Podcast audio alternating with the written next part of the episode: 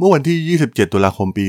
2022 นะครับหนึ่งวันหลังจากที่เดินเข้าไปในสำนักงานใหญ่ของ Twitter ในเมืองซานฟรานซิสโก โดยตัวอีลอน มัสก์เองเนี่ยได้ถืออ่างล้างจาน แล้วก็ทำการทวีตในสิ่งที่ดูเหมือนว่าจะเป็นเรื่องตลกนะครับ หลังจากนั้นเขาก็รับตำแหน่งในบริษัทอย่างเป็นทางการ เพียงไม่นานนะครับ เขาก็ได้ไล่สมาชิกคนสำคัญของกลุ่มผู้บริหารเก่าของทวิตเตอร์ออกทันที จากนั้นเลิกจ้างพนักงานอีกประมาณ 5,000 คนหรือประมาณ 2 ใน 3 ของบริษัท ผลลัพธ์ที่ได้ก็คือทีมงานที่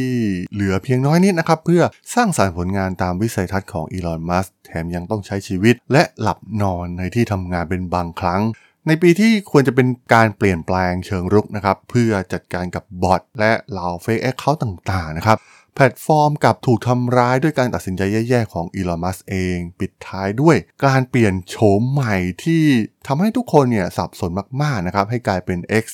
ทำลายแบรนด์ที่มีมูลค่าสูงมากๆอย่างทวิตเตอร์ในขณะที่เมื่อจ้องมองรายชื่อเหล่าพันธมิตร โฆษณากำลังทยอยย้ายหนีออกจากแพลตฟอร์ม เนื่องจากความกังวลในเรื่องความไม่แน่นอนนะครับภายใต้การนำของอีลอนมัสก์เรียกว่าครบ 1 ปีแล้วนะครับ หลังจากที่อีลอนมัสก์เข้ามา takeover Twitterมี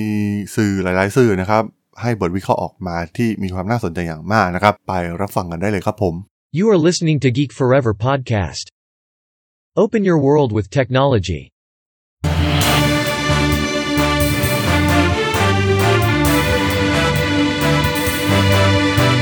This is Geek Daily.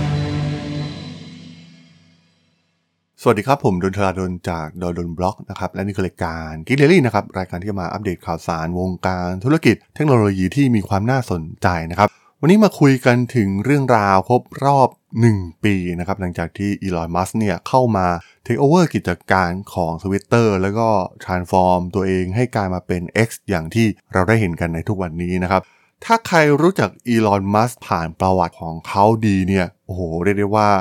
เป็นนักธุรกิจที่มีสไตล์การทำธุรกิจที่เรียกได้ว่า ฉีกหนีกฎเกณฑ์แทบจะทุกอย่างนะครับ Playbook ทางด้านธุรกิจที่เราเรียนกันมาตำราต่างๆเนี่ยใช้กับอีลอน มัสแทบจะไม่ได้นะครับ เพราะว่าเขาเป็นคนที่มีความคิดที่ค่อนข้างแหวกแนวนะครับ แต่ถ้าเรามองถึงผลลัพธ์ที่มันออกมาจริงๆเนี่ยเราจะเห็นได้ว่าหลายๆองค์กรที่อีลอน มัสเข้าไปทำทุกธุรกิจที่ผ่านมาเนี่ยมันประสบความสำเร็จแทบจะทั้งหมดนะครับแม้กระทั่งผลักดันให้เขากลายมาเป็นมหาเศรษฐี อันดับต้นๆของโลกอย่างที่เราได้เห็นกันในทุกวันนี้นะครับเคยขึ้นมาเป็นอันดับหนึ่งของโลกเลยด้วยซ้ำนะครับมันไม่ใช่เรื่องง่ายๆนะครับที่นักธุรกิจที่ทำอะไรแหวกแนวแบบเขาเนี่ยจะสามารถผลักดันวิสัยทัศน์ต่างๆ ที่มันดูเวอร์เกินจริงมากๆ แล้วก็ทำมันได้สำเร็จนะครับทำเป็นธุรกิจจริง ๆ ให้ผลตอบแทนให้กับนักลงทุนจริง ๆ ได้ มันเป็นบทความหลาย ๆ บทความนะครับ หลาย ๆ เว็บที่พูดคล้าย ๆ กันนะครับ เกี่ยวกับอีลอนมัสในรอบ 1 ปีหลังจากเข้ามาซื้อกิจการของ Twitter นะครับ เขาเริ่มเข้ามาทำงานใน Twitter เนี่ยในวันที่ 27 ตุลาคมปี 2022 นะครับ ตอนนั้นเนี่ยกลายเป็นข่าวใหญ่มาก ๆ มีการถืออ่างล้างจานเข้าไปในออฟฟิศตั้งแต่วันแรกๆนะครับ แล้วก็ทำการทวีตออกมากลายเป็นกระแสดังเป็นมีมไปทั่วโลกออนไลน์ในยุคนั้นนะครับ แล้วก็มีการทำกลยุทธ์ทางด้านธุรกิจหลาย ๆ อย่างนะครับ ปรับผู้บริหารออกผู้บริหารเก่าๆนะครับที่เป็นทีมงานของแจ็คดอซี่เก่าเนี่ยก็ถูก ไล่ออกไปแทบจะทั้งหมดนะครับ รวมถึงการเลิกจ้างพนักงงานอีกจำนวนมหาศาลนะครับ ประมาณ 2 ใน 3 ของบริษัท การสั่งให้พนักงานทำงานอย่างหนักอดหลับอดนอนนอนในที่ทำงานก็ได้นะครับเรียกได้ว่า work life balance เนี่ยแทบจะพังทลายไปด้วยซ้ำนะครับสำหรับเหล่าพนักงานของ Twitter เพราะว่าพนักงานหลักหลาย ๆ คนนะครับหลาย ๆ ส่วนเนี่ยถูกเชิญออกไปนะครับ แล้วก็ทำให้แพลตฟอร์ม ดูเหมือนว่ามันจะมีปัญหาในระยะหนึ่งเลยทีเดียวนะครับ เกิดความไม่เสถียรล่มบ่อยมากนะครับในช่วงแรก ๆ หลังจากการเปลี่ยนผ่าน แต่มันเป็นเรื่องที่น่าสนใจนะครับว่าเมื่อผ่านไประยะเวลามันผ่านพ้นไปอีลอมัสก็ทำหลาย ๆ อย่างนะครับในการหารายได้ เช่น การทำระบบสมัครสมาชิก Twitter Blue มีการคิดโมเดลธุรกิจใหม่ ๆ ให้กับ X นะครับในปัจจุบัน ซึ่ง ถ้ามองในมุมธุรกิจจริงๆเนี่ยก็ถือว่าทวิตเตอร์เองเนี่ยก็เป็นแพลตฟอร์มที่ค่อนข้างที่จะมีปัญหาในเรื่องธุรกิจมานานมากๆแล้วนะครับ คือเป็นแพลตฟอร์มที่มีอุดมการณ์สูงมากๆนะครับ เพราะว่ากลุ่มผู้ร่วมก่อตั้งเองเนี่ยต้องการให้ทุกคนทั่วโลกเนี่ยมีแพลตฟอร์มที่เปิดเสรี free speech ให้กับทุกๆ คนนะครับมาพูดในสิ่งที่ต้องการแล้วก็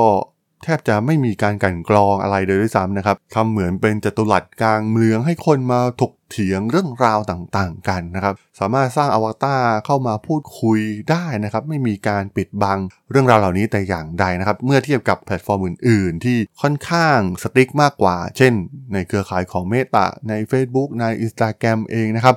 Twitter หรือ X เนี่ยค่อนข้างที่จะเปิดเสรีมากๆในเรื่องนี้ แล้วก็ หลังจากอีลอนมัสก์เข้ามาเนี่ยแนวคิดนี้เนี่ยมันก็ไม่ได้เปลี่ยนแปลงไปนะครับ แต่ว่าถ้าย้อนกลับไปในยุคก่อนหน้าเนี่ยถ้าพูดถึงเรื่องของโมเดลธุรกิจ เรื่องรายได้ เรื่องกำไรเนี่ยทวิตเตอร์ยังถูกตั้งคำถามอยู่มากมายนะครับ เพราะว่ามันก็เป็นแพลตฟอร์มโซเชียลมีเดียที่เปิดมาค่อนข้างนานแล้วนะครับ มาพร้อมๆกับยุคของ Facebook เลยด้วยซ้ำนะครับ เกิดหลัง Facebook ไม่กี่ปีนะครับ แต่ว่าโอ้โห ตอนนี้ Facebook ไปไกลมากๆ สร้างรายได้ กลายเป็นบริษัทยักษ์ใหญ่ของโลก แล้วก็ สร้างเครื่องจักรทำเงินได้มากมายมหาศาล แต่ว่ากลับกันทวิตเตอร์ทำในสิ่งเหล่านั้นไม่ได้นะครับ แต่เรื่องอุดมการณ์เนี่ยถือว่าพวกเขาเป็นหนึ่งในแพลตฟอร์มที่ยึดถือในเรื่องอุดมการณ์เป็นหลักแน่นอนนะครับว่าการเปลี่ยนแปลงผู้บริหารเปลี่ยนแปลงเจ้าของเนี่ยมันก็เจอกับการเปลี่ยนแปลงอะไรหลาย ๆ อย่างอยู่แล้วนะครับมัสเข้ามาเนี่ยทำหลาย ๆ อย่างที่หลาย ๆ คนเนี่ยตั้งคำถามนะครับ เช่นการสร้าง Twitter Blue การที่เปลี่ยน แพลตฟอร์มของตนเองให้กลายมาเป็น X นะครับ ซึ่งถ้าย้อนกลับไปเนี่ยแบรนด์ทวิตเตอร์เนี่ยเป็นแบรนด์ที่ค่อนข้างติดตลาด และมีมูลค่าแบรนด์ที่สูงมากๆนะครับ แต่ว่าอีลอนมัสเลือกที่จะทำลายมันลงไปเลย แล้วก็สร้างแบรนด์ใหม่ขึ้นมาก็คือ X ซึ่ง X เองเนี่ยมันก็ไม่ใช่ครั้งแรกที่อีลอนมัสใช้ชื่อแบรนด์นี้นะครับ ถ้าย้อนกลับไปเนี่ยในยุคสงครามในเรื่องการปฏิวัติการชำระเงินยุค PayPal เองเนี่ย X ก็เป็นหนึ่งในแพลตฟอร์มที่มาต่อสู้กับ PayPal แล้วก็มาควบรวมกันในภายหลังนั่นเองนะครับ ซึ่ง X เองเนี่ยก็ถือว่าเป็นวิสัยทัศน์ที่อีลอนมัสฝันอยากจะเห็นมันมานานแล้วนะครับ ซึ่งผมลองอ่านบทความของทาง Financial Times รวมถึงสื่ออื่นๆนะครับที่พูดถึงเรื่องราวของ X ในรอบหนึ่งปีที่ผ่านมาเนี่ยค่อนข้างจะถูกถล่มหนักมากๆนะครับหลายๆเรื่องเนี่ยการตัดสินใจหลายๆอย่างของอีลอนมัสเนี่ยถูกวิจารณ์มากๆนะครับโดยสื่อชั้นนำชื่อดังต่างๆ แต่ถ้าเรามาวิเคราะห์ตัวอีลอนมัสจริงๆเนี่ยจะพบว่าสิ่ง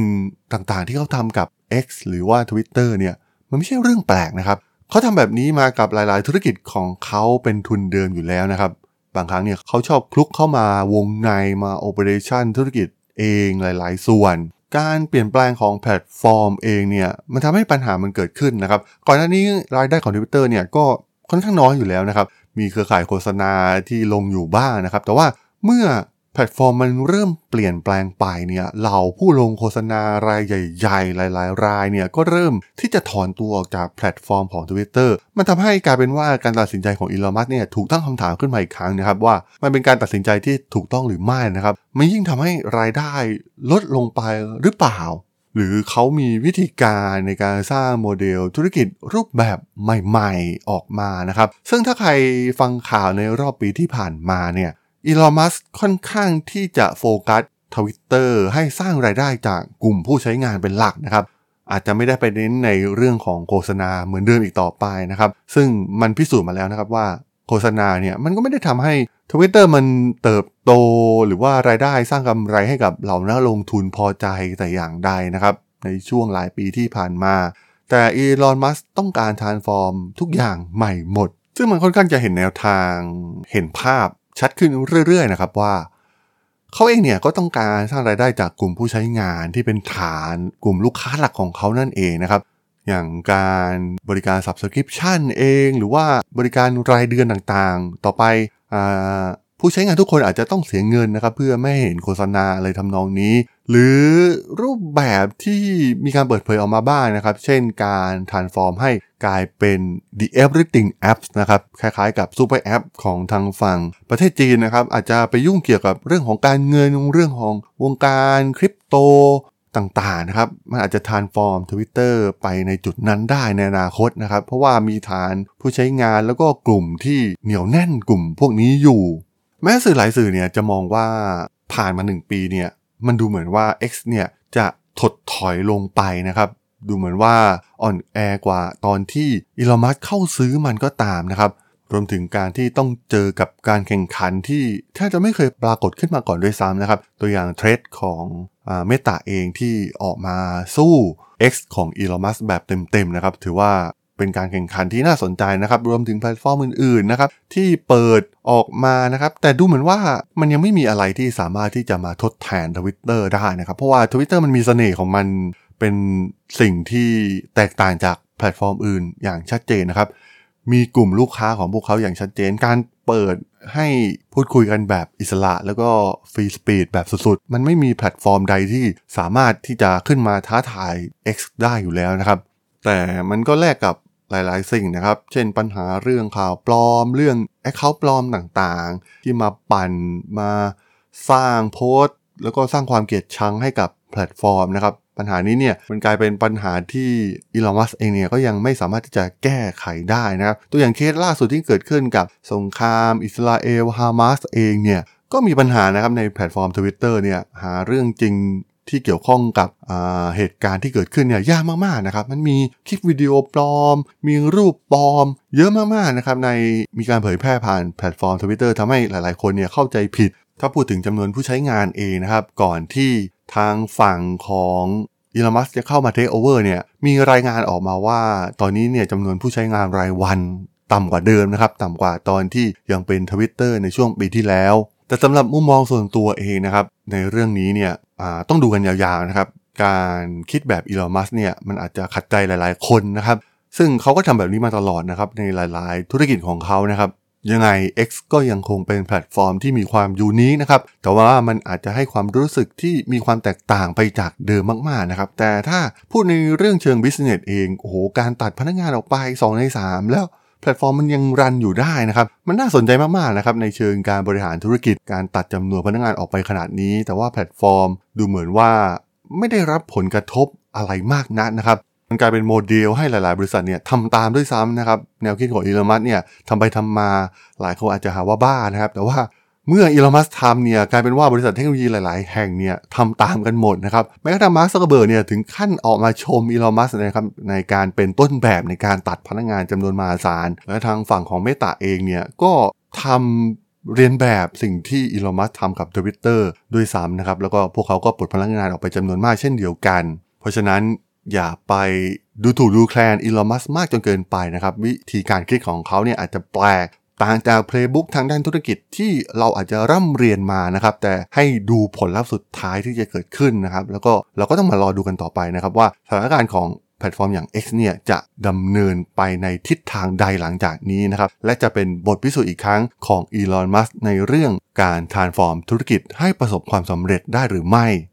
เราก็ต้องมารอกันต่อไปนะครับ เวลาหนึ่งปีเนี่ยมันอาจจะน้อยเกินไปที่จะพิสูจน์ผลงานของเขาอย่างแท้จริงนั่นเองครับผมสำหรับเรื่องราวของ Elon Musk กับแพลตฟอร์ม X ใน EP นี้ ผมก็ต้องขอจบไว้เพียงเท่านี้ก่อนนะครับสำหรับเพื่อนๆที่สนใจเรื่องราวทางธุรกิจเทคโนโลยีและวิทยาศาสตร์ใหม่ๆ ที่มีความน่าสนใจก็สามารถติดตามมาได้นะครับ ทางช่อง Geek Forever Podcast ตอนนี้ก็มีอยู่ในแพลตฟอร์มหลักๆ ทั้ง Podbean Apple Podcast Google Podcast Spotify YouTube แล้วก็จะมีการอัปโหลดลงแพลตฟอร์ม Blockdit ใน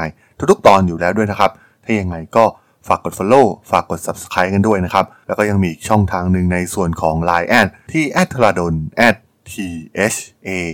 r a d h o l สามารถแอดเข้ามาพูดคุยกันได้นะครับ ผมก็จะส่งสาระดีๆ พอดแคสต์ดีๆ ให้ท่านเป็นประจำอยู่แล้วด้วยนะครับ ถ้าอย่างไงก็ ฝากติดตามทางช่องทางต่างๆ กันด้วยนะครับสำหรับใน EP นี้เนี่ยผมต้องขอลากันไปก่อนนะครับ เจอกันใหม่ใน EP หน้านะครับผม สวัสดีครับ